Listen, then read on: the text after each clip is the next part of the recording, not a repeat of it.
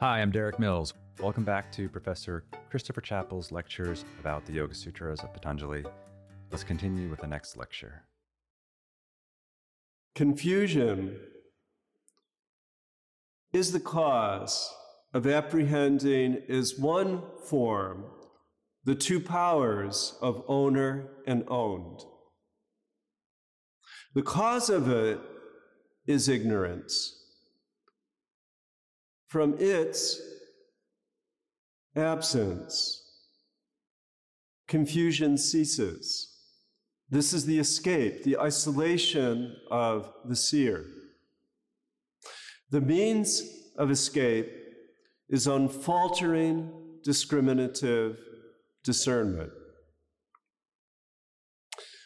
Sva Swami Shakyaho Svarupalabdi Hetu Samyogaha Saswami Shakyaho Svarupalabdi Hetu Samyogaha Swami Shakyaho Svarupalabdi Hetu Samyogaha Tasya Hetur Avidya Tasya Hetur Avidya Tasya Hetur Avidya Tad Abhava Samyoga Abhavo Hanum Tad Dirshde Kaivalyam Tad Abhava Samyoga Bhavo Hanam Taddirshe Kaivalyam Tadabhava Samyoga Bhavo Hanam Taddirshte Kaivalyam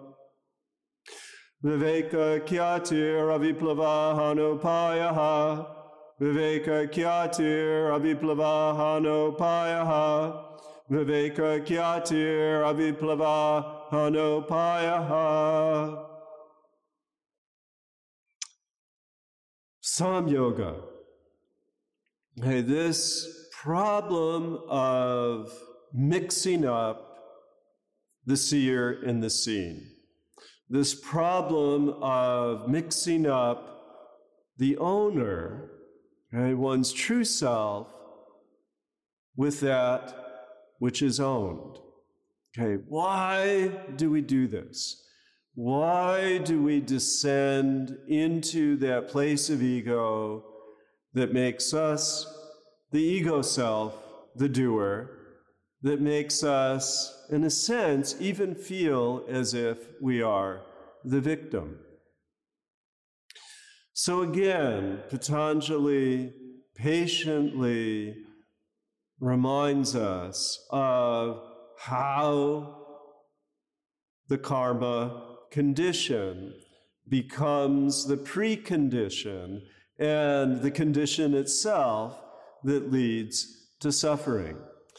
Ignorance lies at the root of this descent into ego. We've seen ignorance defined by Patanjali as mistaking that which is temporary for something permanent, mistaking something that is impure for something that is pure, mistaking something that will ultimately give us suffering as a thing that will give us happiness, and mistaking something as ourself that is really not our true self. And Patanjali states that it's because of the pervasiveness of ignorance that we enter again and again into the rut of inauspicious behavior.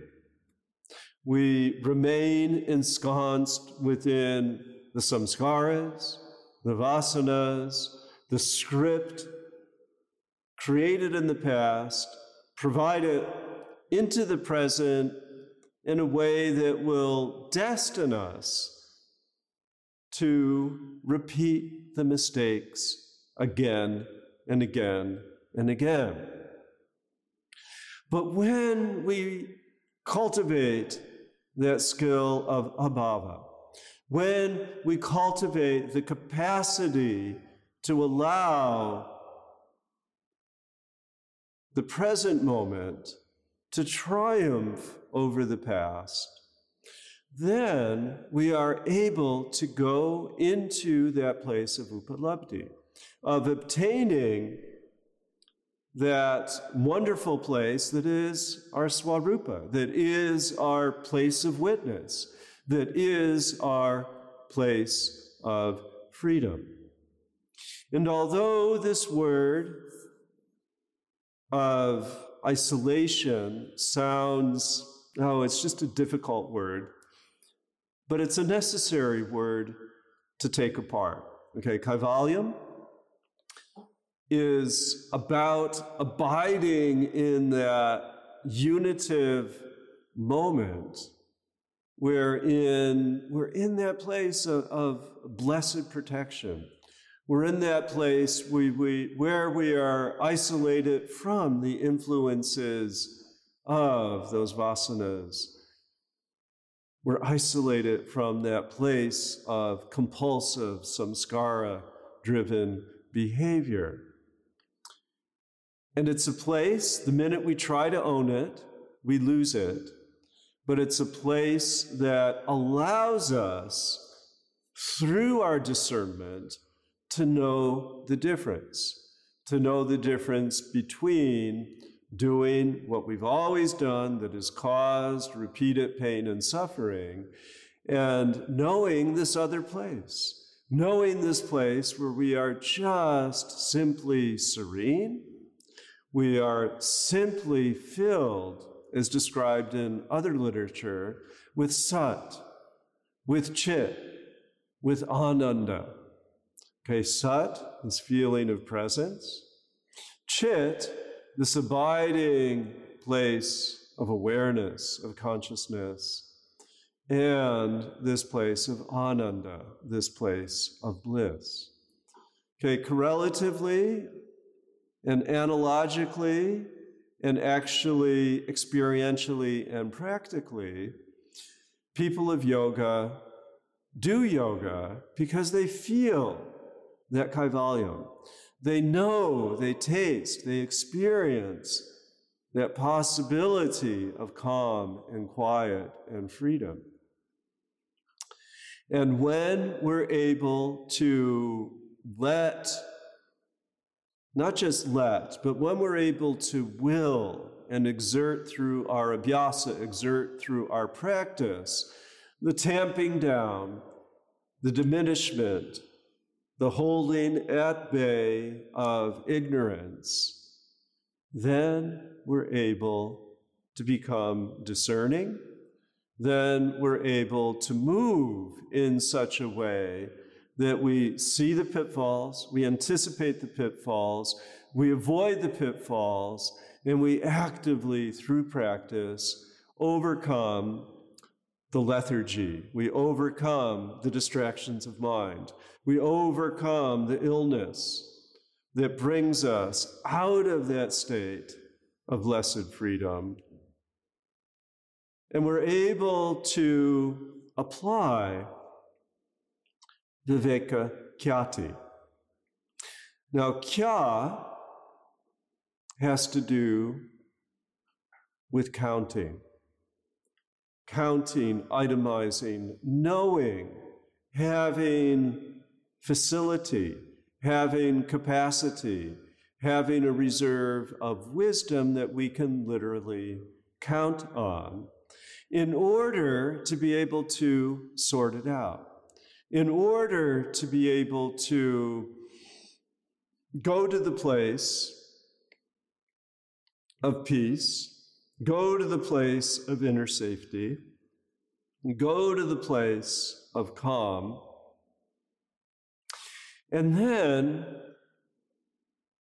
meet the challenges. To be able to not only re enter the battlefield, but to be able, within the midst of the battlefield itself, to know automatically how to engage in a way that will be informed by purity, be informed by total clarity, will be informed by knowledge, so that the next moment, the next breath, the next movement rather than landing one back in the trench of ignorant behavior, will allow one, in a sense, to float, to fly, to be able to elevate oneself such that the engagement, the re engagement, and future itself will be scripted from that place of nirbija samadhi, will be scripted from that place where the seeds no longer hold sway, the seeds of all of those negative klishta karmas of ignorance, of egotism, of attraction and addiction, of repulsion and disgust, even of this idea that, oh, I've really got to keep doing this, okay, that all of that will be set aside, and that this ability to discern, this ability to remain in a place of balance, this will be the go to place, and this will be the come from place. Here, this gift of yoga is something as a yoga teacher, you can challenge your students through particularly the practice of tapas to find ways in which they can design their own challenges moving from a place of ignorance into a place of knowledgeable action. So, one of the practices that may be quite effective in a practice that was part of my own training is the practice of, in everyday speech, for a period, a long period of time, not just a day, not just a week, but stretching perhaps even into a month or two months or three months, to assign to your students, but only after practicing it yourself, to assign abstention from speaking the word I. Assign abstention from speaking the word me assign abstention from speaking the word mine. So, the problem that we're seeking to overcome is the problem of egotism. All problems arise because we make them our own.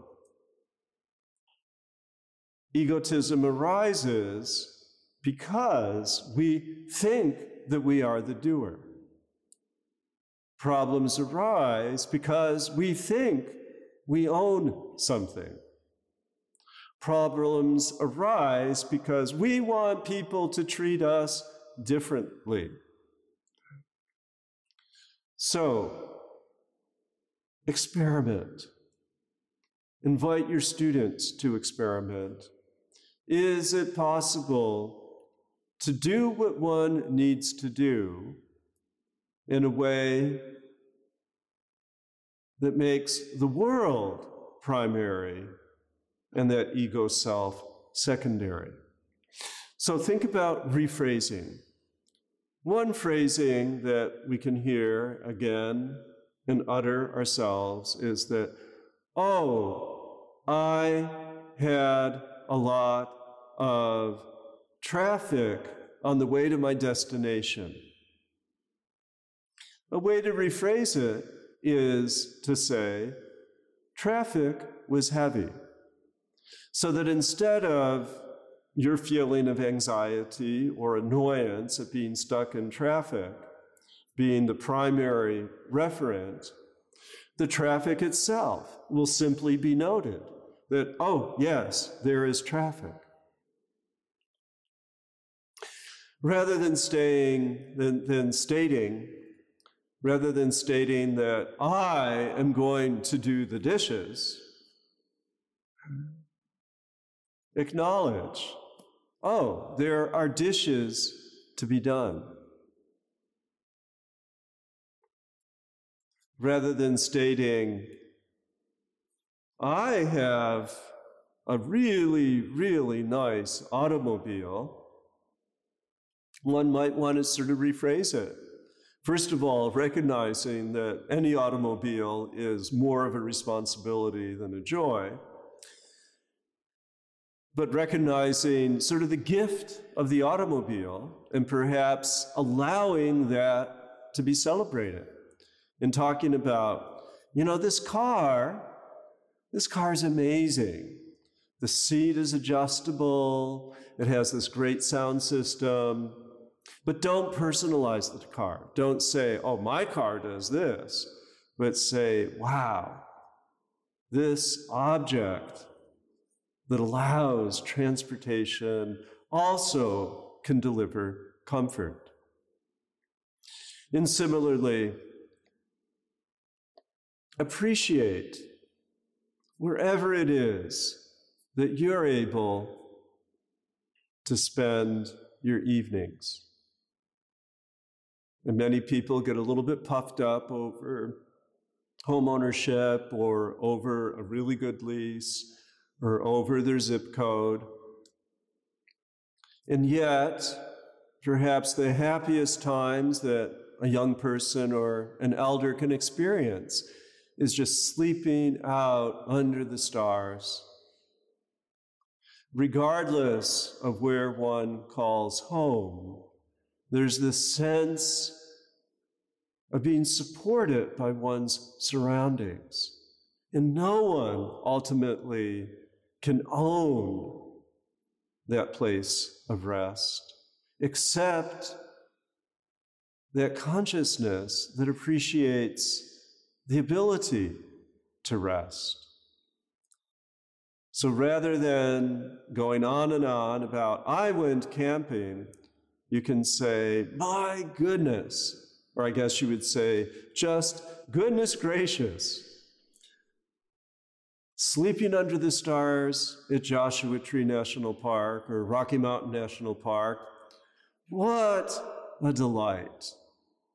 Looking up at the moon as it courses its way across the sky, finding the Big Dipper, regarding the alders in the stand after stand as they array themselves on the ridges of the Rocky Mountains, making that which is seen primary rather than the ownership of experience. Again, this can help bring calm. This can help release the ego. And this can serve as an ongoing reminder that the minute that we try to claim something for ourselves, we've added another weight to the burden of identity. When ownership becomes primary, it's easy to forget the owner that actually transcends it all. So, in order to escape from this pit of ignorance that asserts itself with all manner of afflictions, a very useful skill to cultivate can be the active linguistic, and attitudinal relinquishment of self. That by reminding ourselves that we don't really own anything, we don't really do anything, we don't really have a self that we can call our own, that that brings about a state of chitta prasada, a purification of awareness, and allows for an ascent into the realm of consciousness, into the realm of the seer.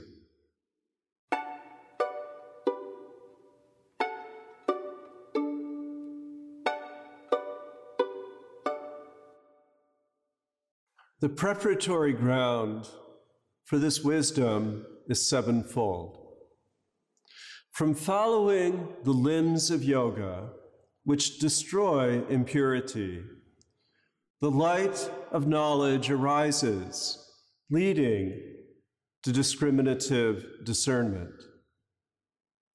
Restraint, observances, postures, control of breath, inwardness, concentration, meditation, and samadhi are the eight limbs of yoga.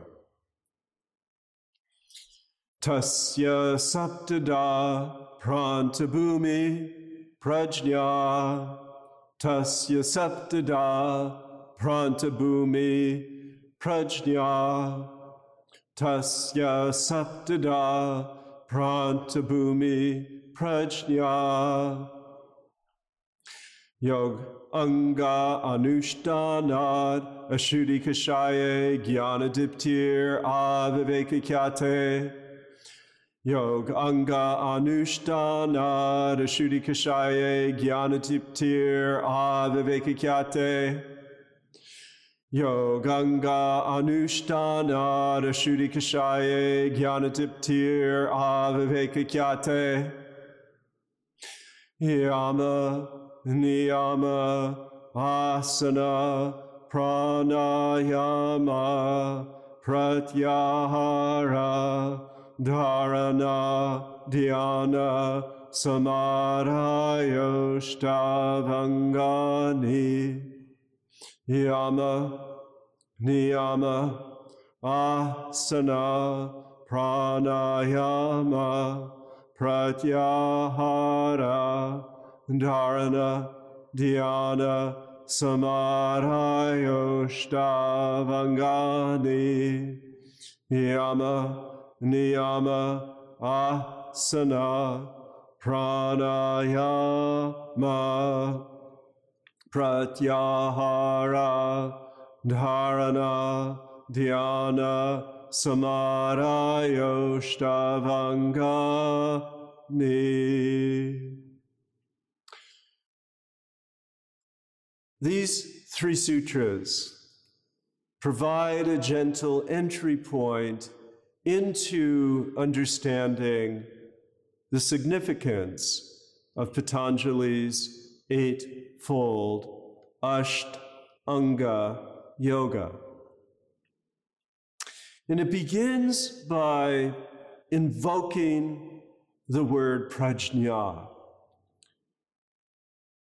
Prajna, we first experienced in the very first pada as Urtambara, that place that carries Rita, that place, that wisdom of rhythm, that wisdom of order, that wisdom of artistry. We know that to be a state of samadhi, and we know that seven steps in a beautiful staircase lead up to that light of samadhi. So, consequently, the preparation for entry into samadhi is said to be saptada. Okay, seven, sapta. Seven aspects must be mastered in service of prajna, in service of samapati, in service of samadhi. And it says, from following these limbs, the Ashtanga,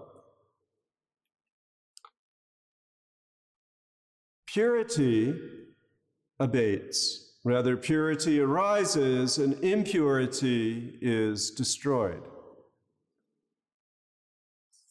When this happens, a knowledge comes to pass an illumination floods this body mind emotion continuum.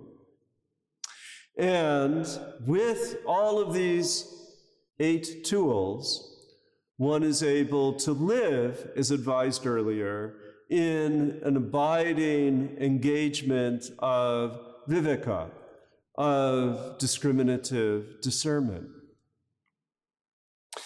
So now, Patanjali presents the eight limbs. In some ways, translatable, and in other ways, this is an opportunity as a yoga teacher to encourage your students to increase their Sanskrit vocabulary and learn the word yama. Learn the word niyama. Remember the word asana, pranayama, pratyahara, dharana, dhyana, and samadhi. These are the ashta, the eight limbs, anga, of yoga. So, yama. Yama is a very interesting philological history. Okay, Yama is the god of death. Yama comes with a noose and carries away each and every living being when their time is up. Yama represents the power of a policeman, represents the power of arresting and stopping writ large life, or at least this individual life, but writ small when one finds the power of yama within oneself. One is able to stop behaviors that cause violence, stop behaviors that lead to dishonesty, stop behaviors that lead to theft, stop behaviors that lead to sexual licentiousness.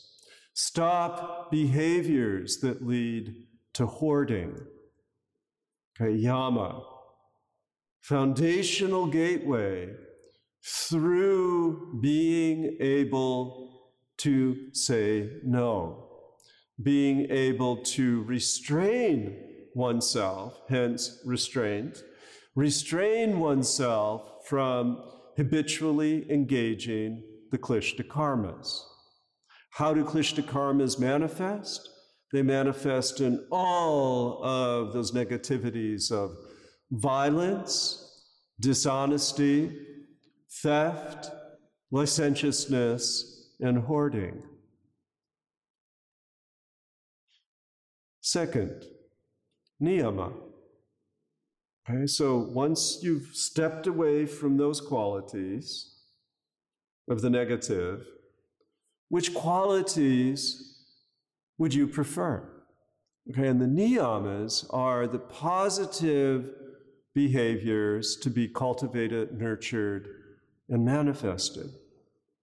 And as we will see, these positive qualities include purity, contentment, and the practices of Kriya Yoga, namely austerity, self study, and devotion. So, niyamas, you've cleaned things up a little bit. You're working in a way that will be healthy and pure. You're working in a way that's foundationally happy. You're working in a way where you're constantly testing and purifying yourself in an ongoing manner. You're living in a way that allows you to go into places of self reflection. You're engaging the world with a sense of purpose, a sense of higher purpose. Then asana. Asana, later developed into so many different forms. But as we will see, asana is about achieving a state of comfort, an ability to endure without being easily emotionally or even physically dislodged. Pranayama. All the way back to the Upanishads, we find considered, repeated attention given to the power of the breath. The breath energizes, the breath fills our inner being, our breath expresses, allows engagement with the manifest. Without the breath, there can be no life. Without the breath, there can be no world. All thoughts reside upon the breath. And yoga finds breath at the center of its project. Pratyahara. Okay, the going out, the coming in, the finding that place of balance, finding that place where things are gathered, where things have become stabilized with externals so that one can turn one's attention to the interior life. Rather than being shunted hither and yon through behaviors that may be violent or dishonest. No, you're okay. Rather than being perhaps even elated with one's happiness, no, you're okay. Rather than being distracted by a body that aches, by a body that serves as an impediment to one's well being, no, you're okay. Rather than having a breath that is disordered, your breath is even. When all of those conditions are ripe, then one enters into this place of inwardness, into this place of pratyahara. When that happens, you're prepared, you're ready to engage the three inner limbs of yoga. Dharana. To be able to hold body, breath, and mind focused, concentrated for an extended period.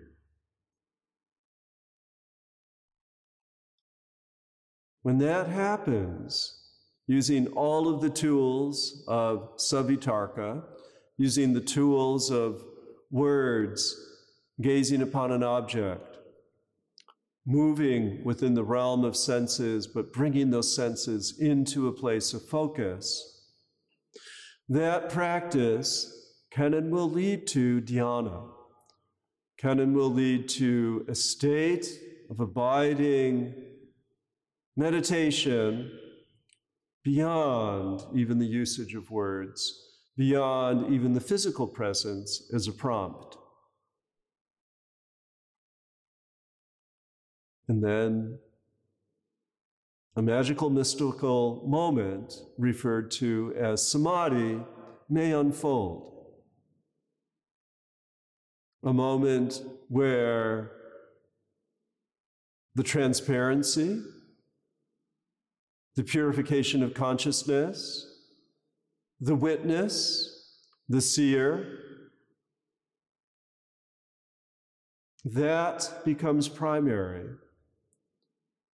And we know from earlier sutras that this serves to wear away all of those klishta karmas, all of those obstacles that had concretized the personality, the linga, into a place of ego, into a place of affliction into a place of suffering. If you suffer, the remedy is practice the limbs of yoga and abide in a state of samadhi.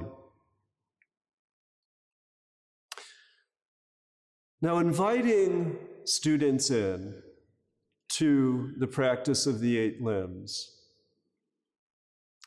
requires, in my experience, an invitation to keep a journal. it's a really central part of svadhyaya, the cultivation of self awareness. And each week, assuming that your students come weekly, but even if they're coming daily to your yoga class, what you can do is just even simply remind them every, every day that this week, these particular, whatever you choose, limbs of yoga will be front and center. And within those limbs of yoga, there are so many different variants, so many different factors for you as a yoga teacher to consider. And the variety, you can sort of even do the math, but if you add them and factor them, every yoga experience can and will be a unique constellation of these different um, pieces of yoga that you, as teacher, can assemble. So, for instance, and other specific examples will be given under each of the categories that follow, but one of your practices may be to focus for a week on a particular yama. One of your practices may be for a week, either a different week or even in the same week, to focus on a particular niyama. One of your themes for a week may be to work with loosening the body and stretching the body and strengthening the body through a particular family of asanas. Perhaps the flow that we see within Surya Namaskar, perhaps the low back release that comes with a forward bend, perhaps the release of the legs and the tightening of the legs through a lateral stretch or even again a forward stretch, perhaps an opening of the chest could be a theme, and the squaring of the shoulders could be a theme for a particular week, balanced, of course, appropriately. And then a sequence, perhaps even a year, of different forms of pranayama. And this prana cultivation can take place through the Tribandha, written of in later texts, could take place through alternate nostril breathing. Beautiful theme to bring to your students. Could be through Kapalabhati, could be through rapid purifying breathing. And again, very critical to the worldview of yoga linked deeply, irrevocably, intimately with the breath. Then pratyahara, to honor that moment of quiet, quite often in Shavasana at the end of class, honor that moment where the student gets a glimpse of what it means to turn inward. And then use that ability of inwardness to bring your students on a journey of dharana, a journey of exploring all of the beautiful objects available even within a yoga studio, contemplating the craft of the wood floor, contemplating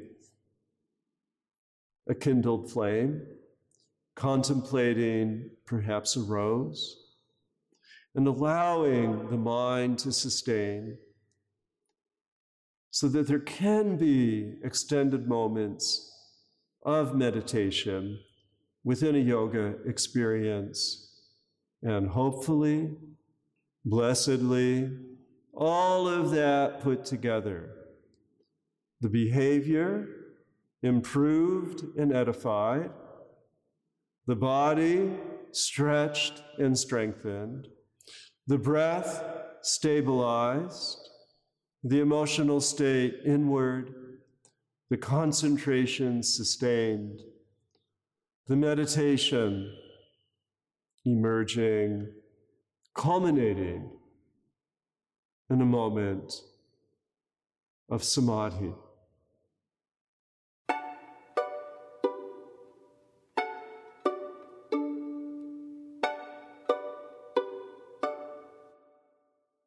The restraints, yamas, are nonviolence, ahimsa, truthfulness, satya, non stealing, asteya, sexual restraint, brahmacharya, and non possession, aparigraha. When not limited by birthplace, time, or circumstance, in all occasions, these constitute the great vow. Purity, shaucha, contentment, santosha, austerity, tapas, self study, svadhyaya, and dedication to Ishvara, Ishvara Pranidhana, are the observances, the niyamas. When there is bondage due to discursive thought, the cultivation of the opposite is prescribed. Discursive thoughts, like violence and so forth, whether done, caused, or approved, consisting of lust, anger, or delusion, and whether mild, medium, or intense, have as their endless fruits dissatisfaction and ignorance. Thus, cultivation of the opposites is prescribed. Ahimsa, Satya, Asteya, Brahmacharya, Aparigraha, Yamaha, Ahimsa, Satya, Asteya, Brahmacharya, Aparigraha, Yamaha, Ahimsa, Satya, Asteya, Brahmacharya, Aparigraha, Yamaha, Jati de Shikala, Samayan an Avachina, Sarvabhauma Mahavratam, Jati de Shikala, Samaya ana Vachinaha, Sarvabhauma Mahavratam, Jati de Shikala, Samaya Navachinaha Sarvabhauma Mahavratam. Shaucha Santosha Tapaha Svadhyaya Ishvara Pranidhanani Niyamaha. Shaucha Santosha Tapaha Svadhyaya Ishvara pranidhanani niyamaha, shaucha, santosha, tapaha, svadhyaya, ishvara pranidhanani niyamaha, vitarka badane pratipaksha bhavanam, vitarka badane pratipaksha bhavanam, vitarka badane pratipaksha bhavanam, Vitarka himsadayaha, Kirta karita anumodita, Loba krodha moha purvaka, Murdhu madhya adimatra, Duka jnya ajnana ananta, Pala iti pratipaksha bhavanam,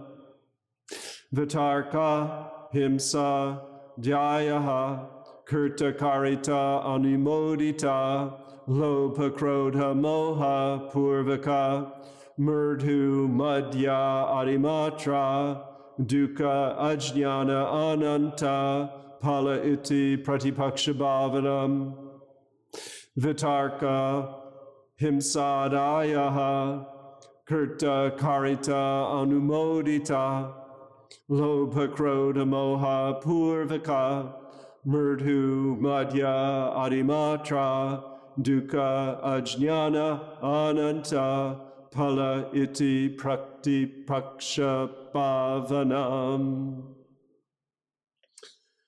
Okay, magnificent. The care in which Patanjali outlines all that can go wrong and the remedies. So let's start with the difficulties. Our vitarka, our cogitative mind, can lead us into all the wrong places, whether that be a place of violence, dishonesty, licentiousness, lack of authenticity, a place of grabbing, grabbing, grabbing as much as we can grab.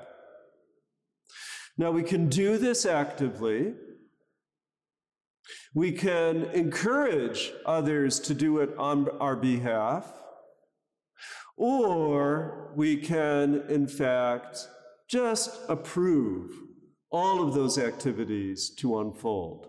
Again, violence, dishonesty, theft, licentiousness, and hoarding. Where from do these inelegant behaviors arise?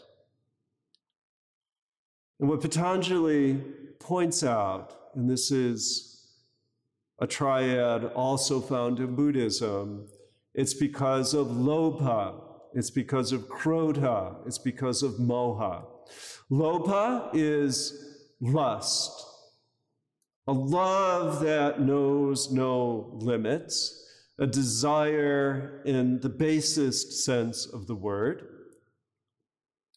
Also, at the core of this motivation to go to the down, downward side is krodha, that anger rises up, overwhelms our emotions, and can cause violence, can cause all of those associated difficulties. And then there's moha, the third part of this triad, which is delusion, which is simply operating out of a place of blind ignorance.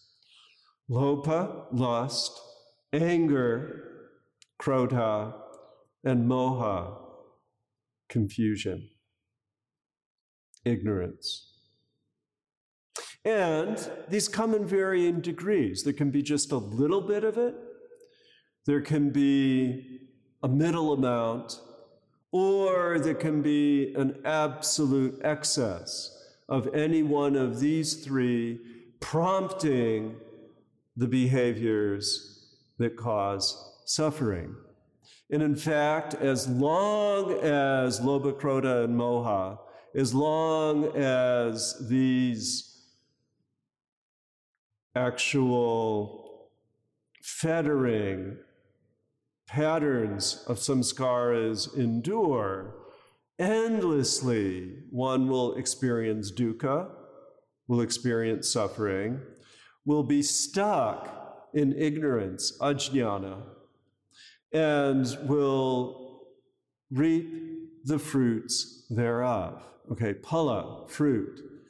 And the fruits of allowing oneself to operate at this very defiled modality and cluster of modalities that will result in again and again the reinforcement of the klishta karmas, reinforcement of the samskaras, reinforcement of the vasanas that allow and mandate that you're going to get into trouble. You're going to get into difficulty again and again and again.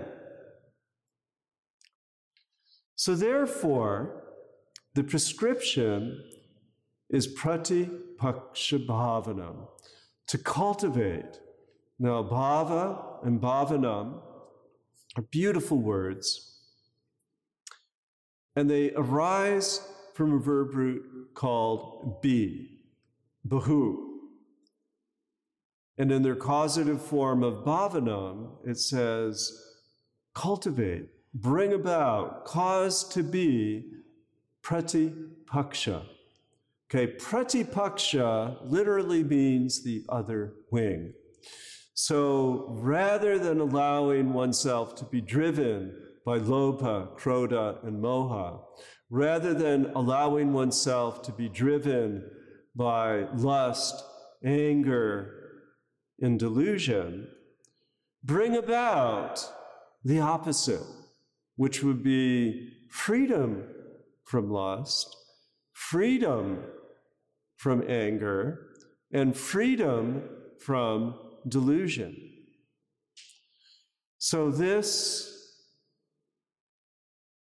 provides incentive to think carefully and to examine the degrees of those three found within one's habitus, within one's sort of propensities and habits and conditionings, and say, Adimatra, this one is really running the ship and it's getting me into trouble. Or, yeah, that sort of bothers me from time to time. Or, yeah, this one's a little, but I still need to work on it.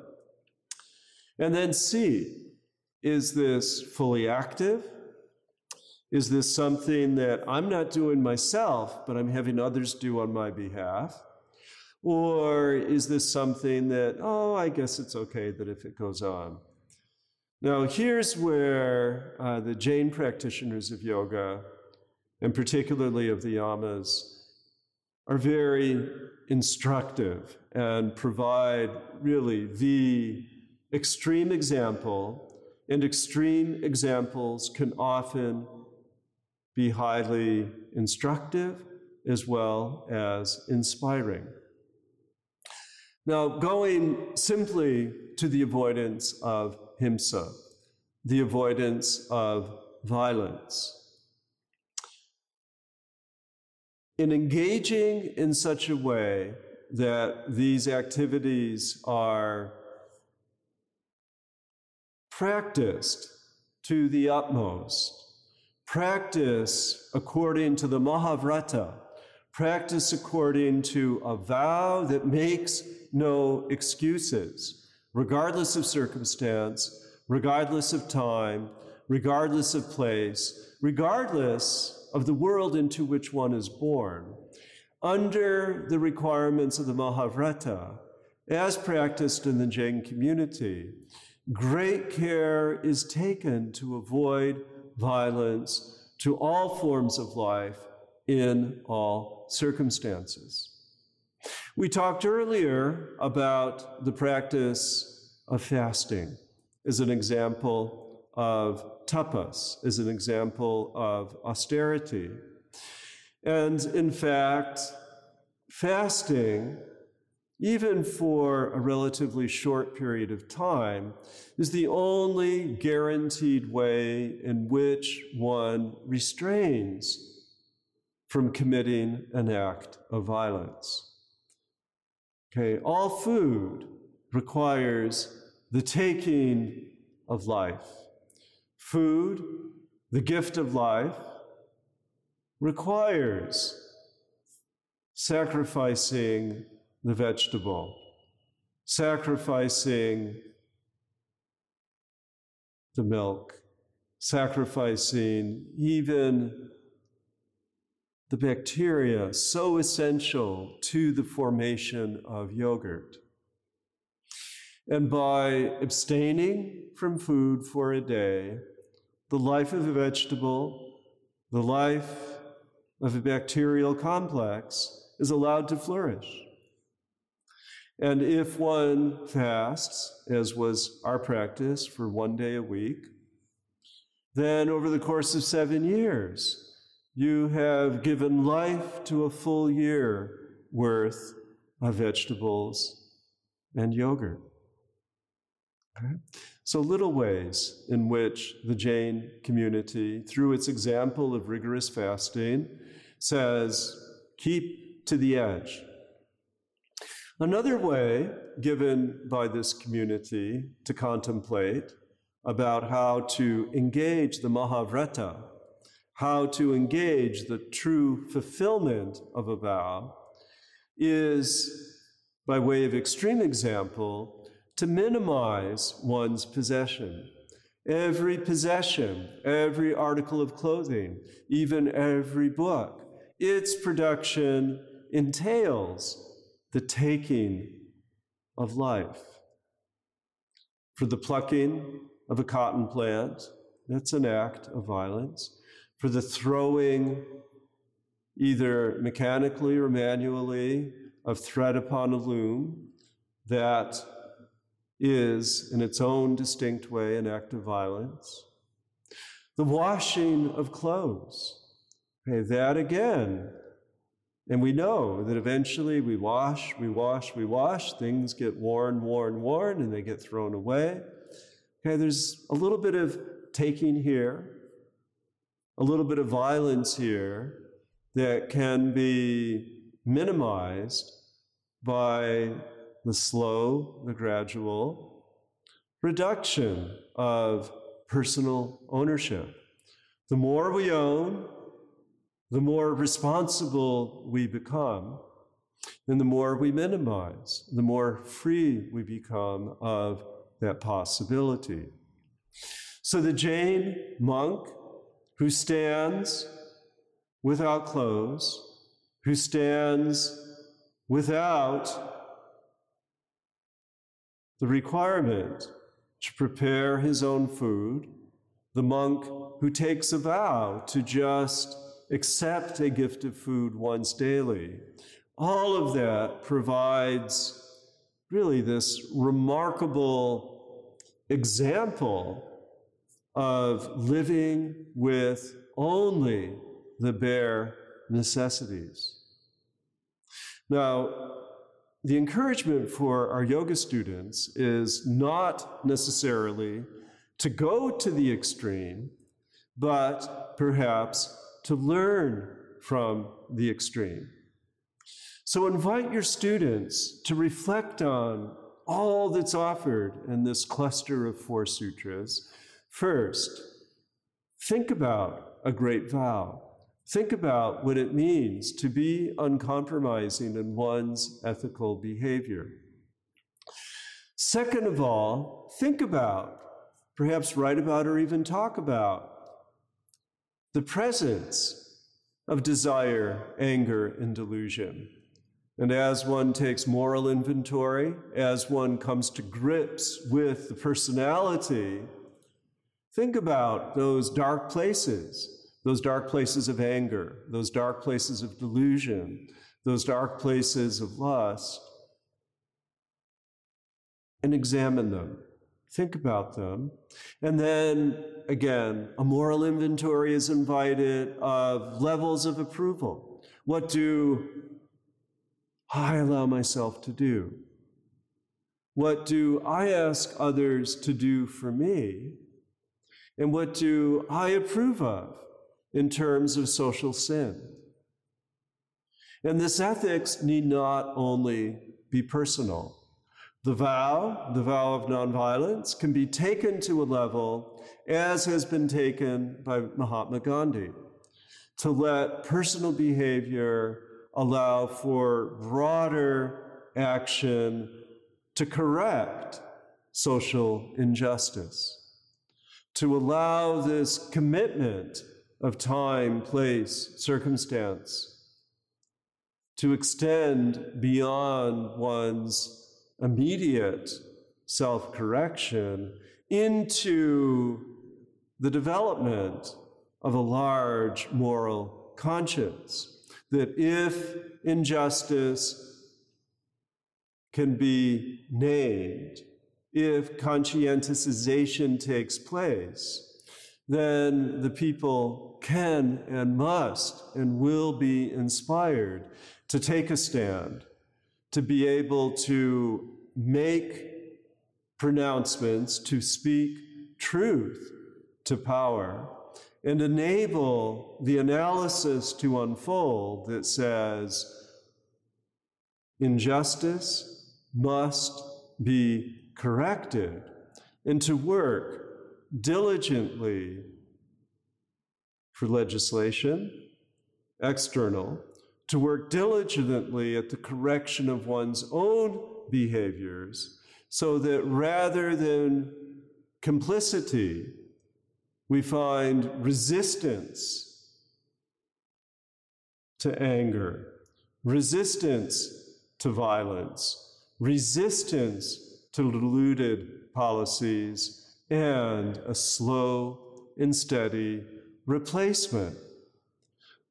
Replacement of a status quo that devolves into violence with a status quo that moves toward awareness, that moves toward conscience, that moves to an elevated sense of what can and must be done.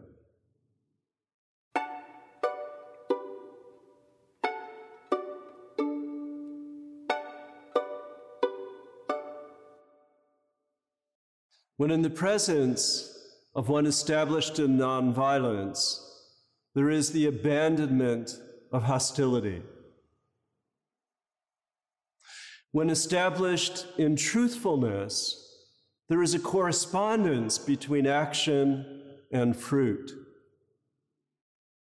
When established in non stealing, whatever is present is all jewels.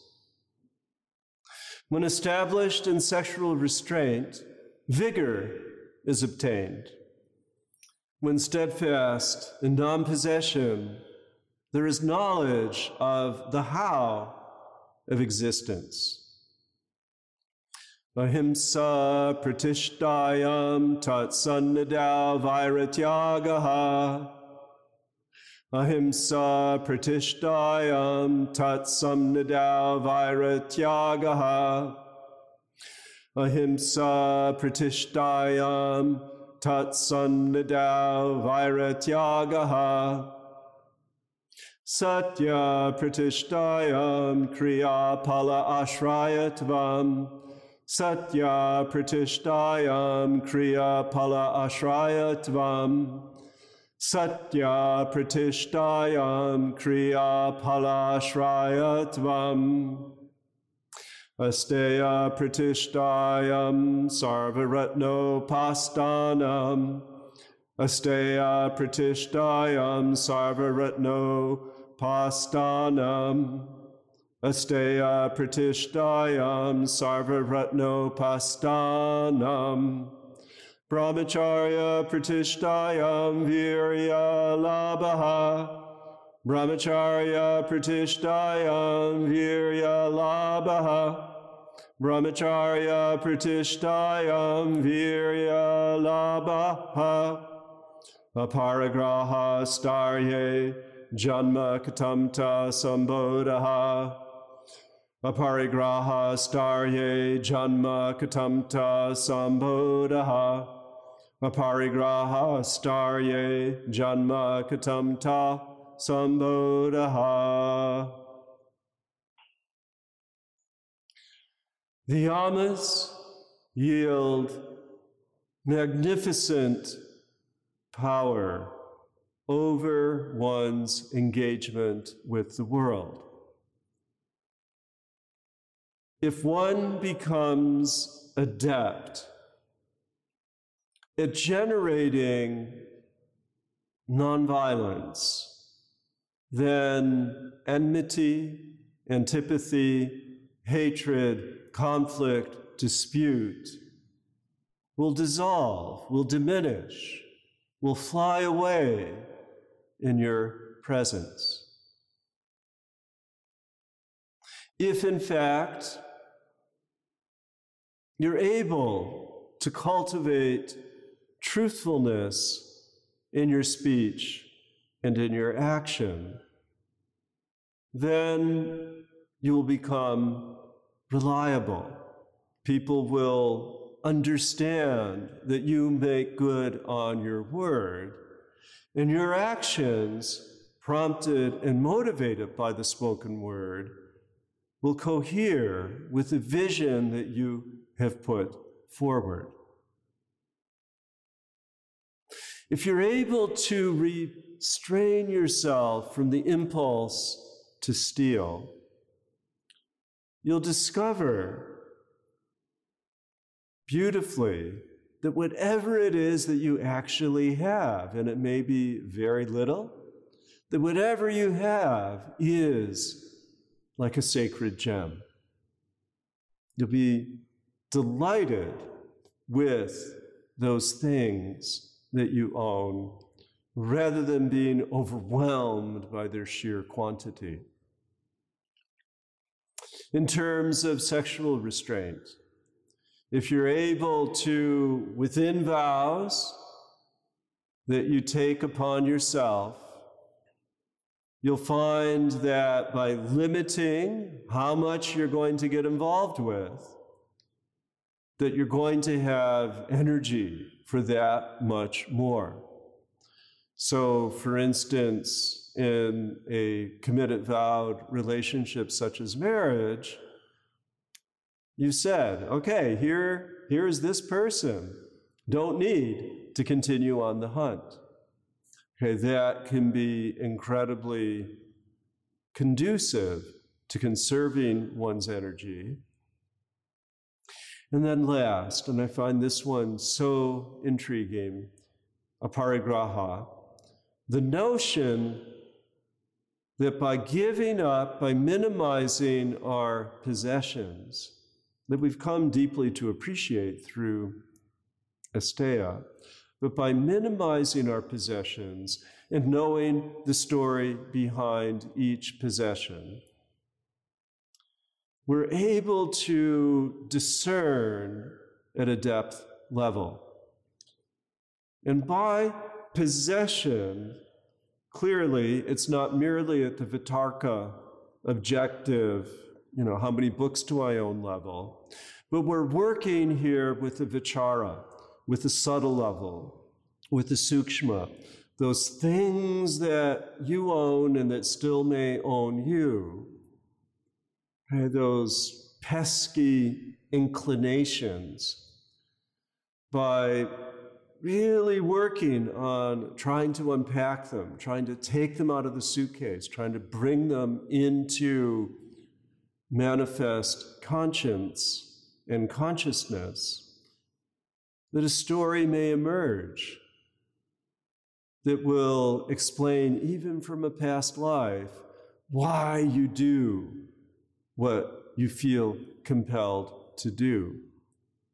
And by understanding at a very subtle level an impulse, whether it be an impulse to power, or an impulse toward doing the good or an impulse to something deep from within a shadow place, but to have a narrative that explains why this course of action seems so compelling.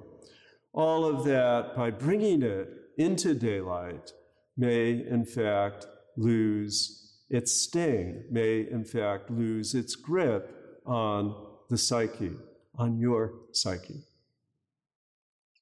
So, as a yoga teacher, a challenge may be placed in front of you, and a challenge may be given to your students.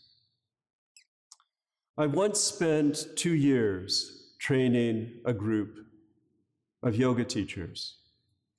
And right from the beginning, I said, You must have a journal. You have to take some notes on our sessions together. And you will be given homework every week, as I was given homework in my teacher training.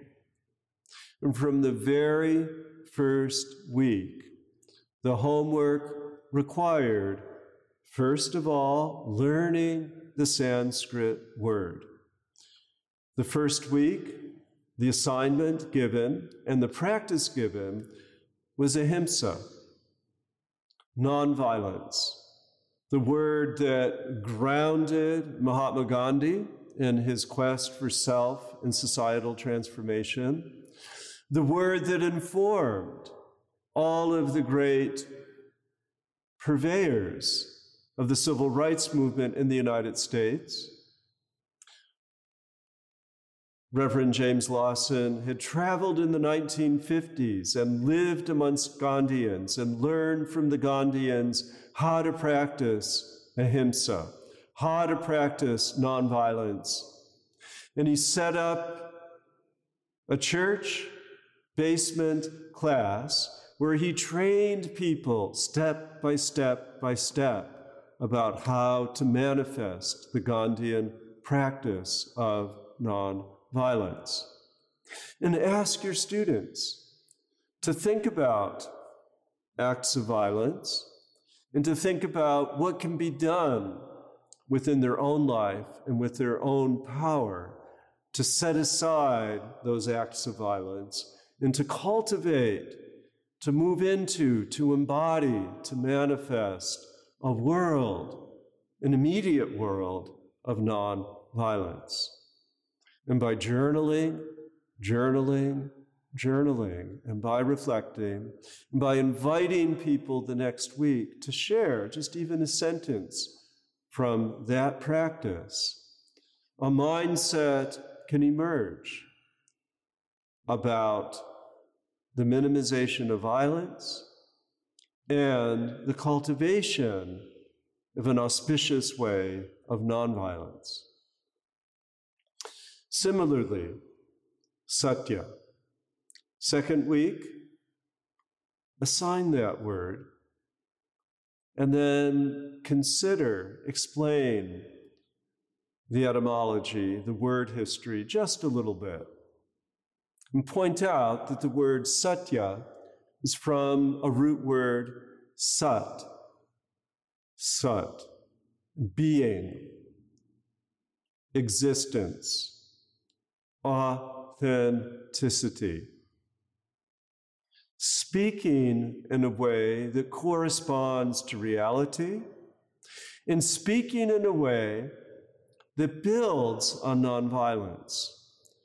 Speaking words gently, speaking words incisively, speaking words insightfully, and speaking words that need to be spoken.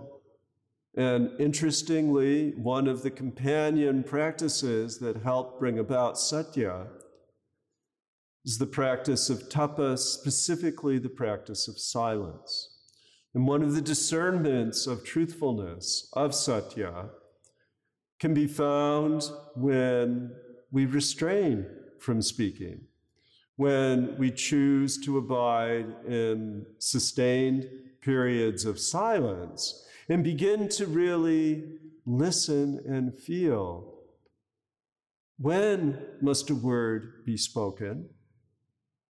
How might one best offer a spoken word? And when is it perhaps better to remain within the unspoken? Invite your students to reflect on the power of word, to create a journal, to discuss what it means to be truthful, what it means to be authentic. Asteya, not stealing, offers for a third week of practice another challenge. And you might say, Well, I'm not six anymore. I don't take things that don't belong to me. But again, Asteya provides an opportunity for social analysis. Am I stealing a little bit too much from a conversation? Is it a little bit too self driven when I'm talking with someone? Am I taking the energy from another person? And then stealing. So, stealing requires a little bit of social analysis and examination of consumer habits. And one of the ways in which our consumer habits steal can be seen in the example of the ocean, that our refuse cast into the ocean has been absorbed into microscopic life, has been absorbed even into the whale, such that sea turtles are being suffocated by plastic. Fish may, in fact, include in its flesh chemicals from the plastic realm that do not occur in nature that can create difficulties, reproductive difficulties within the fish themselves, and potentially stoke up disease if consumed by humans. So we have to be careful, analyze our way of stealing, which is often far more complex. We're stealing health by polluting the air. Sexuality, a very, very important, very pervasive human impulse. And with the commodification of sexuality, are buying into not only pornographic images, but also into conforming bodily images as well as buying into the need for fashion to retain our allure, all of this takes so much energy.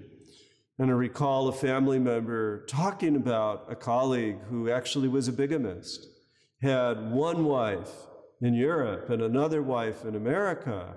And that poor man, it was a lot of work. And that, again, dissipated a level of energy and made it very difficult to sort of keep it together.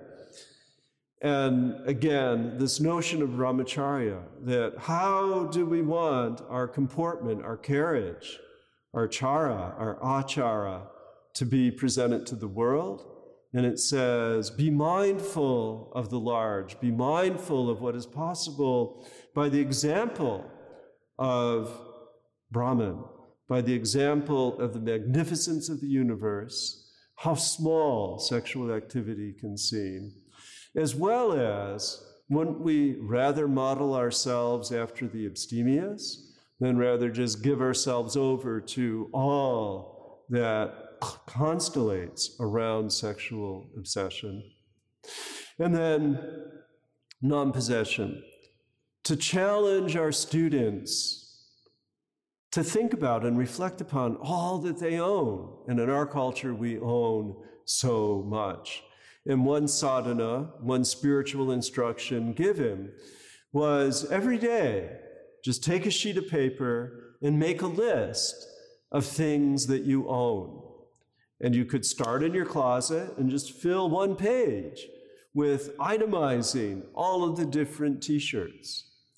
Take another day Make a list of all the magazines that have piled up in your magazine rack.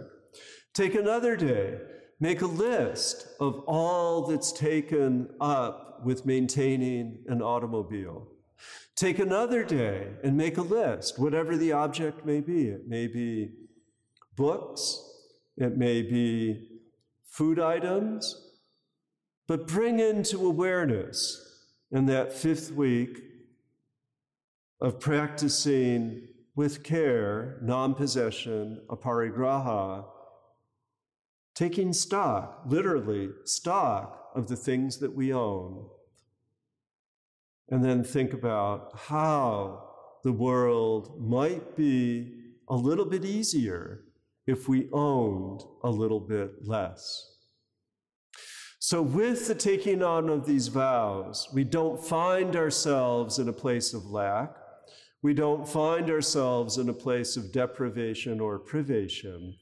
We can find ourselves with the power to understand the gift that comes with the practice of nonviolence. You'll bring calm to others. The gift that comes with truthfulness. You'll become reliable for others. The gift that comes with not stealing, the environment will be improved.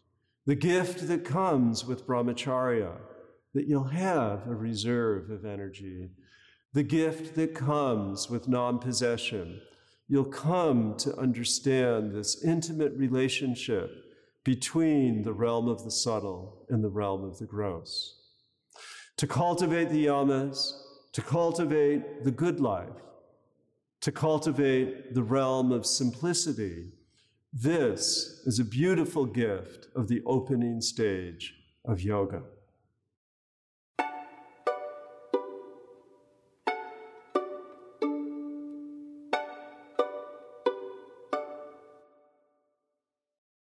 From purity arises disaffection for one's own body and non reliance on others. And purity of illumination, cheerfulness, one pointedness, mastery of the senses, and fitness for the vision of the self arise. From contentment, unsurpassed happiness is obtained. From austerity arises the destruction of impurity and the perfection of the body and senses. From self study arises union with the desired deity. Perfection in samadhi arises from dedication to Ishvara.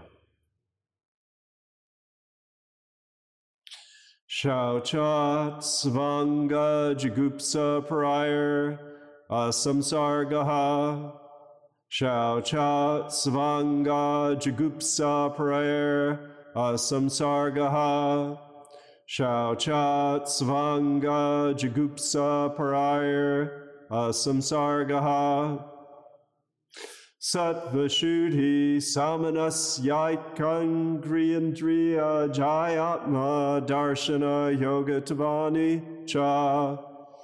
Sattvashuddhi samanasya ekagriandriya jayatma darshana yoga tavani cha. Sattvashuddhi samanasya ekagra indriya Jayatma Darshana Yoga Tavani Cha. Santosha Danuttamaha Sukalabaha. Santosha Danuttamaha Sukalabaha Santosha Danuttama Sukalabaha. Kayendriya Siddhir Ashuddhi Kashaya Tapasaha. Kayendriya Siddhir Ashuddhikashaya Tapasaha. Kayendriya Siddhir Ashuddhikashaya Tapasaha. Svadhyaya Ishtadevata Samprayogaha Svadhyaya Ishtadevata Samprayogaha. Svadhyaya Ishtadevata samprayogaha. Samadhi siddhir ishvara pranidhana. Samadhi siddhir ishvara pranidhana. Samadhi siddhir ishvara pranidhana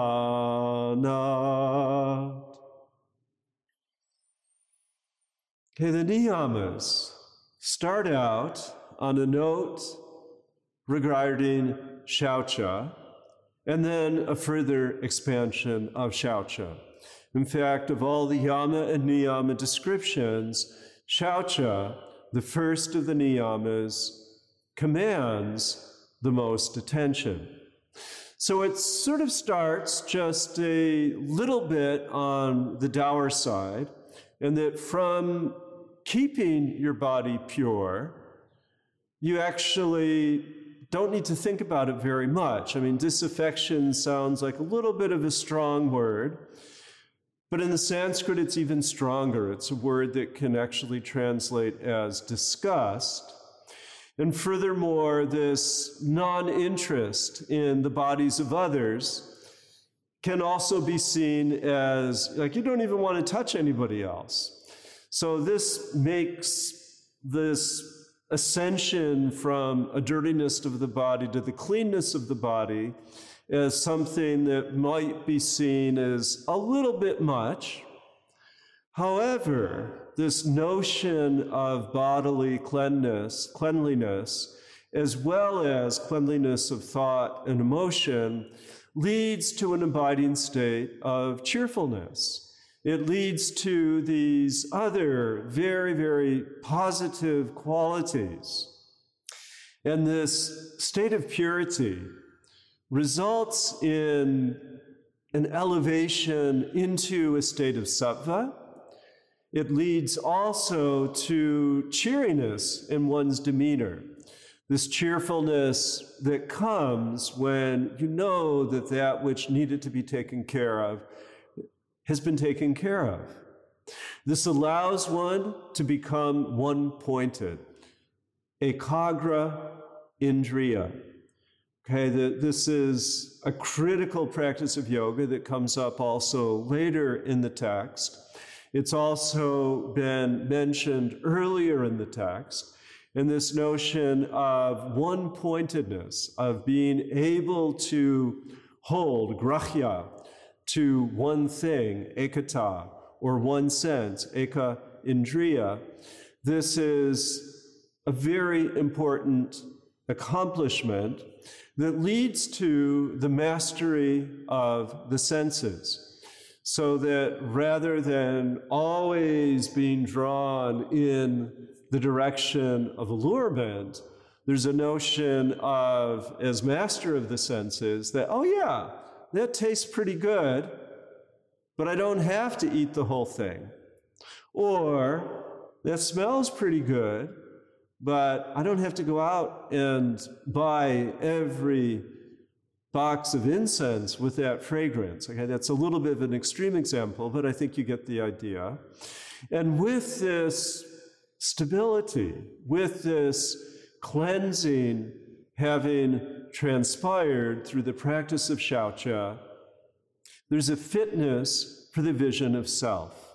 This ties into the notion of sattva, and sattva, the ascent toward the highest aspects of human potential, direct an individual, direct the person performing yoga toward that ultimate principle of the highest self.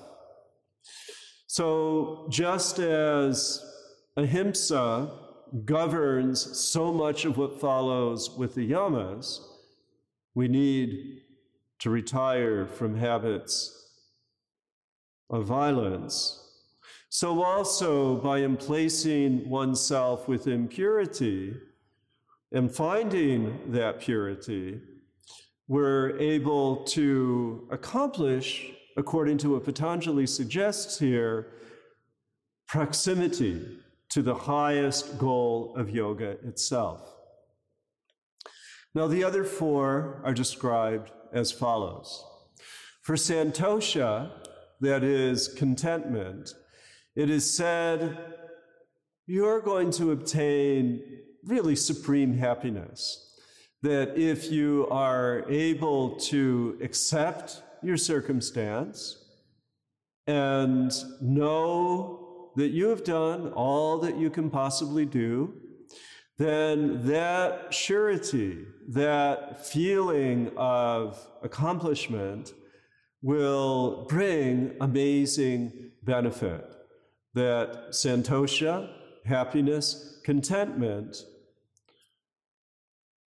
will perpetuate itself in a way that you need no longer to worry. Now, tapas. Tapas, the first practice of Kriya Yoga is finding that friction place, finding that edge, finding a fiery place where you're putting yourself in a situation, maybe a little bit of stress, maybe a little bit of difficulty. But what that fire does, the fire of tapas, generates is the destruction of impurity. The antidote for the kleshas, the antidote for ignorance and all that arises from ignorance is tapas, is austerity, create that inner fire that will burn away the residues of hatred, of greed, of delusion, all of those klishta karmas through tapas can be purged. And when that purging takes place, the body and the senses become perfect.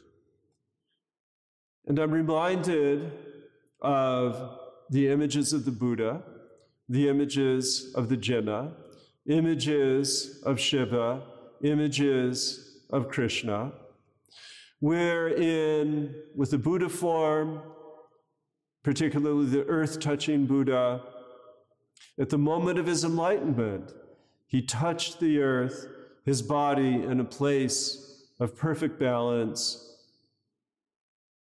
toughened by the rigors of six years of renunciation and meditation, all came together in this remarkable moment where his body reflected the perfection of the entire universe.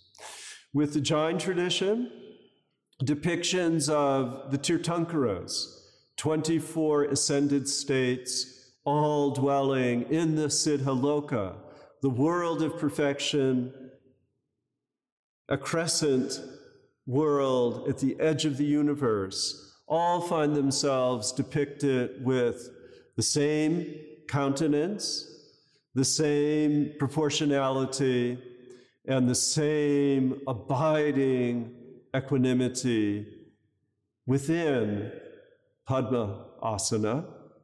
And likewise, we can recall the images of Shiva seated at the top of the Himalayas, top knot, sprouting forth the waters of the Ganges, strong, stable, meditative. And with Krishna, the beautiful blue body of Krishna playing his flute, exhibiting the paragon of human beauty, human possibility. And in this practice of tapas, the yogi's body similarly comes to a place of betterment. Now, Ishta Devata. Okay, Svadhyaya is study of self. And on the one hand, at one level, by keeping a journal, we're finding out about phenomenal self in the narrative of samskaras and vasanas. But another practice of study of self is to find that wonderful image of Ishvara, of that wonderful imaginary perfected being and allow that template, allow that exemplar to be your guide. So that for some, their Ishtadevata may be Lord Buddha. For others, the Ishtadevata may be Jesus Christ. For others, the Ishtata may be Lord Shiva or Lord Krishna. For others, the Ishtadevata may be the Guru or the Guru Ma. And by keeping the eyes on the prize, if you will, by keeping in the forefront of one's conscious awareness a desire to emulate the purest of the pure, this will allow one to advance toward the ultimate goal of yoga. Samadhi. Samadhi arises, according to Patanjali, through practicing the observance, the niyama, of Ishvara Prani Dahana, of allowing that provisional Ishtadevata to stand in until there's a connection with that which is completely empty of any name, empty of any quality, completely freed and liberated from karmic impulse. And in those moments, in those yoga moments of being whelmed, of being absorbed, of being utterly transparent to and within experience, at those moments, we get a glimpse of what it can mean to be that Vishesha Purusha, to be that person free of all adornment, to be that person free of all fettered karmas. So when we consider this progression, we begin with purity, we move with contentment, we strengthen ourselves through the performance of tapas. We study both our lower self and work toward the ascent toward a greater self, and then through the niyamas themselves, through these practices of cultivated, auspicious observance, we're able to rise into that place of samadhi. Now, just as it was suggested as a yoga teacher, you assign yama after yama, making it through all five. So, also, some advice might be for your students to, within their journals, for one week, to write about their reflections on purity. And it might be with a little bit of encouragement if you brush your teeth once a day, try to brush them twice a day. If you brush your teeth twice a day, see if you can bring your toothbrush with you and brush them in the middle of the day, in addition to the two ends of the day. And little um, incentives, the students can make them up themselves.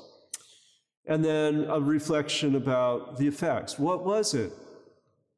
Did I feel a little bit more um, pure as I engaged in a little bit of extra bodily care? And was I able to perhaps not watch that really violent television show? And what effect did that have upon me as I set that aside? Or the converse, if I watch something within media that is not truly life giving, Am I beginning to become a little bit sensitive to that and no longer want to pursue that course? Then, in regard to Santosha, have people document situations and circumstances where happiness arises, and similarly, note what robs one of one's contentment. Re emphasize the importance of tapas. Perhaps encourage your students to do a half fast or even a full day fast. Perhaps encourage your students to take a day of silence and put oneself into that place of the edge of a little bit of self inflicted difficulty for the pur- purpose of strengthening self. Then it could be too private for people to want to share, but perhaps within their journal, they could just write about who has inspired them. Has it been the Buddha? Has it been Jesus? Has it been Paramahansa Yogananda? Has it been Swami Vivekananda? Has it been Gurumayi? Has it been Ammachi? All of these different teachers who have uh, presented a path, presented an example of how to lead the life of the Spirit. And then when it comes to samadhi, all we can do is perhaps provide an analogy or perhaps describe the circumstances leading up to. But in every instance of samadhi, every instance where we feel that transparency, great care must be taken not to try to claim that experience. The nameless, the formless, the nameless, the formless. How to honor that experience? This becomes an abiding challenge, and this becomes an occasion to celebrate the speechlessness that comes with true states of elevated yoga.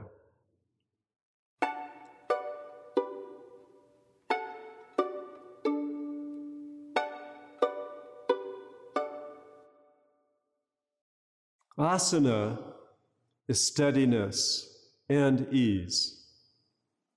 From relaxation of effort arises an endless unity. Thus, there is no assault by the pairs of opposites. Sthirasukam asanam, sthirasukam asanam, sthirasukam asanam. Prayatna shaitilyananta samapatibhyam. Prayatna shaitilyananta samapatibhyam. Prayatna Shaitilyananta Samapatibhyam. Tato Dvandva An Abhigataha. Tato Dvandva An Abhigataha. Tato Dvandva An Abhigataha. It's very curious how, for many yoga teachers, they have one Yoga Sutra Stira Sukham Asanam. And in a sense, for those purveyors of asana culture, it actually covers all that needs to be covered. That with asana comes stira, with asana comes sukha. Sthira, standing, established, understanding. Stira comes from this verb root, Old Indo European root, Sanskrit root, sta, which means to stand, and it indicates stability. It indicates that the opposite ends have been reconciled and steady. Steady becomes the code word. The second word associated with asana is sukham, this feeling of everything being okay, everything moving toward happiness. And these two words combined adequately and rather inspirationally suggest that with a posture, with an ability to become centered, we find yoga.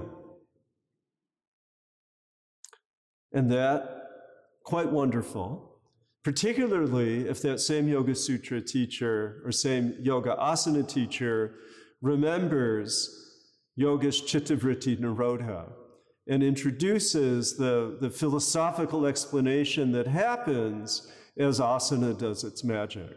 That in this establishment, again, another sta word, establishment, within this cultivation of happiness, simultaneously the chittavritti comes to a place of quiet. Now, in the next sutra, Prayatna Shaitilya Ananta Samapati Bhyam, we see Ananta Samapati Bhyam, that there is in this performance an abiding sense of unity, of being connected through releasing effort. Okay? Now, striving, yatna, putting muscle into it, putting stress into it, putting effort, effort, effort, to be able to let that go allows one to enter into a state of pure being, to enter into that, again, samapati. Okay, samapati is the together falling up of things, is one of the definitions of entering into samadhi.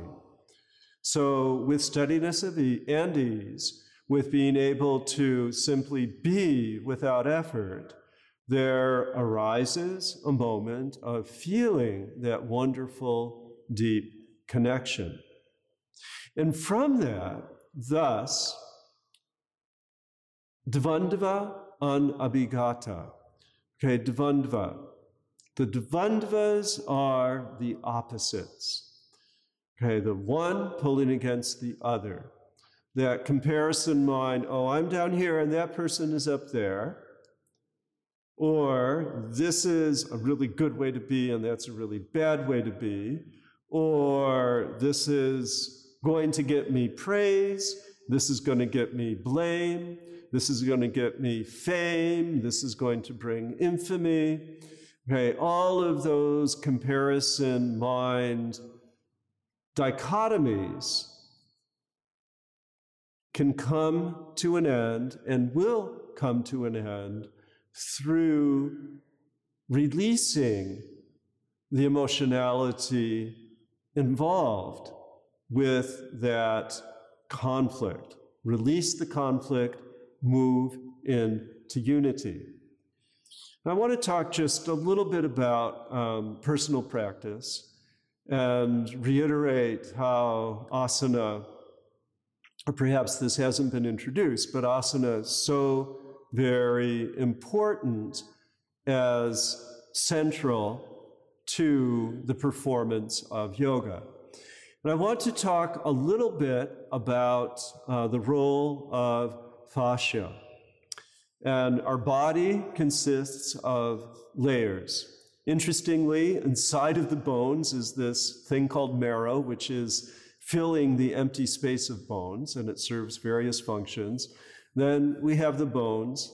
And then we have this really interesting relationship between tendons and ligaments and fascia and muscle covered over with skin, okay, the epidermis. And this complex of um, that relationship between bone, muscle, tendon, ligament, and fascia is learned in grade school. We learn about the names of the bones and we learn about, you know, how muscles function. But something that has just in the last few years come to the attention of research scientists is the role of the fascia. And this mind body emotion continuum records and expresses every single karma, every single situation takes place in the body, registers in the body, finds expression as the body finds expression, either through voice or through motion. And in the instance of trauma, an imprint will be carried within the body that in some instances is very obvious in its physical origin, in other instances, much more subtle and embedded in some emotional difficulty. So let's start with the sort of the obvious that if you're hunched over your computer or craning or just habitually bringing your neck down to look at a hand screen, or if your screen is ill positioned, say on a laptop, there will over time be a pulling down of the body into itself. And with that, and we know this from the breath, there will be a collapse of the physicality and even a collapse of the mood. And the body itself will want to stretch up and stretch out and stretch back. But for some people, that's not part of their, of their vocabulary, of their physical vocabulary. I think part of the reemergence of yoga in the 1990s can be attributed to those early computer workers who showed up in abundance at yoga studios because they were given not only just permission, but they were given instruction about how to reopen the clavicle, how to reopen the ribs, how to extend upward and forward the spine, as well as forward and downward. And by reclaiming physicality through asana, a new way of engaging the world as a countermeasure to a rather difficult physiology being imposed by, by these computer practices, which again, we don't really talk about computer asana, but in fact, sitting in a computer is by definition an asana, and there needs to be a cleansing of the body from that experience. And then we have people with other sorts of conditions. Uh, myself, I had a scoliosis, and I had sort of a buildup of fascia, and had been told at one point that I was a great candidate for a body cast as a teenager, terribly deflating. And in discovering asana and in committing now to nearly 50 years of practice of asana, I've just been accompanied on this rather remarkable journey by a body that gives me constant feedback, by a body that was quite collapsed into itself. I have the photographs to prove it. And a body that slowly and steadily, as the fascia was able to extend, as more and different asanas from many, many different teachers became accessible to me. And through the grace of happening upon some rather remarkable body workers as well, I've come to be able to read my experience and read my mood and read body image against fascia. That a fascia that is constricted or clumped is a fascia that will lead to feelings of self doubt, feelings of lack of self worth, and without getting puffed up about it, but at the same time, not wanting to throw out that word because it's okay to be able to get puffed up and to at least to extend, that that is a way that will allow a certain negativity of samskara to release to allow that negativity to disperse. And in Jainism, karma is actually physical and viscous. Physical, viscous, and colorful. By viscous, sort of sticky. And they actually have picture books of anatomy associating people with different conditions, such as being hunched back with different emotional states and suggesting by working with bodily symmetry, by reshaping and forming the body, for the Jains, it's two postures. It's Padmasana, and it's also a position called Kayotsarga, where in both of these positions, Padmasana, a seated pose, Kayotsarga, a standing pose, one body, side, balances the other side of the body. And with this symmetry, one pointed attention becomes possible. As mentioned earlier, perfection of body, one of the leitmotifs a returning theme of yoga practice. And we see within this cluster on asana as simple and as brief as it is presented here, we get a sense that if one is able to find that steadiness, if one is able to find that ease, then you won't get quite beat up as much by the dvandvas, by the good, bad, fame, lack of fame, infamy, by praise or blame. Okay, all of those things will quietly, quietly go into a place of quiet. Now, as a yoga teacher, many of you teach asana primarily, and many of you find the desires of the students sort of begin and end with asana. They've tried it out, they like the stretch, they like the glory of a good balanced pose, they like bringing some elongation to their spine. They'd like all of what is available and accessible through coordinating breath and movement.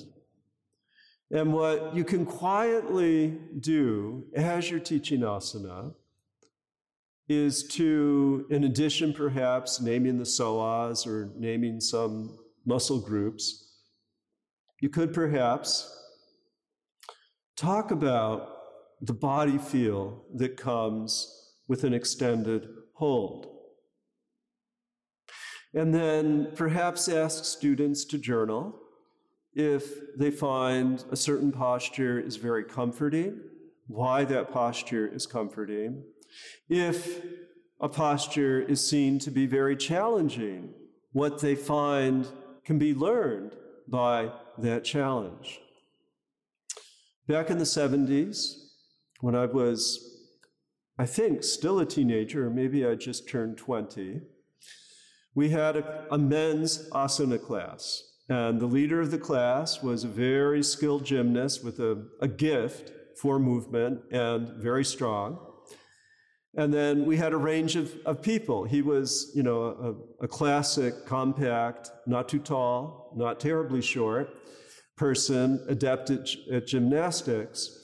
And then we had some very large people, some rather large, um, heavy people. We had some people with perfect body strength and perfect proportion. And we had people such as me that were physically challenged in, in some ways. And to exert the effort to learn how to do headstand was amazing. And I went step by step by step. And again, my lack of symmetry was very obvious at that age, as well as my lack of strength. And yet I was able, with diligence, day after day, practicing against the wall, practicing different forms and styles, I was able to bring into my daily repertoire the headstand, Mayur, the peacock, and in the process, setting an occasion for the relaxation of effort. So that rather it mentally and even emotionally being really a great challenge, generating a little bit of fear, in perfecting this, sure and steady, came a release of self consciousness came a, really a release, a letting go of shame, and always keeping the memory of how difficult this had been, retaining a sense of humility, retaining a sense and expanding a sense of gratitude and making a commitment, a commitment to honoring the body as the home for experience, recognizing that we learn from experiences of darkness, and recognizing that through extending, through pushing into that edge, but under safe conditions, there can be a lightening there can be a surety, there can be steadiness and ease, sthira and sukha. And with that, we move into that place of calm. We move into that place of stability. And in that place of self honesty, and from a place of effort required in the asana practice, we eventually can relinquish that effort. We can let it go. Many yoga asana classes culminate in Shavasana, the ultimate preparation not only for life, but as the title of the pose has it, imitation of death, not a horrible death, but a death that involves an ability to let go, an ability to go in that place of equipoise and calm, an ability to go beyond the assault of the ups and downs and an ability to just truly dwell, to be, to perform asana. Thanks for listening to this episode of Professor Chapple's lecture series about the Yoga Sutras of Patanjali. Discover more episodes on Apple Podcast, Spotify, or on podcast.glo.com. I'm Derik Mills.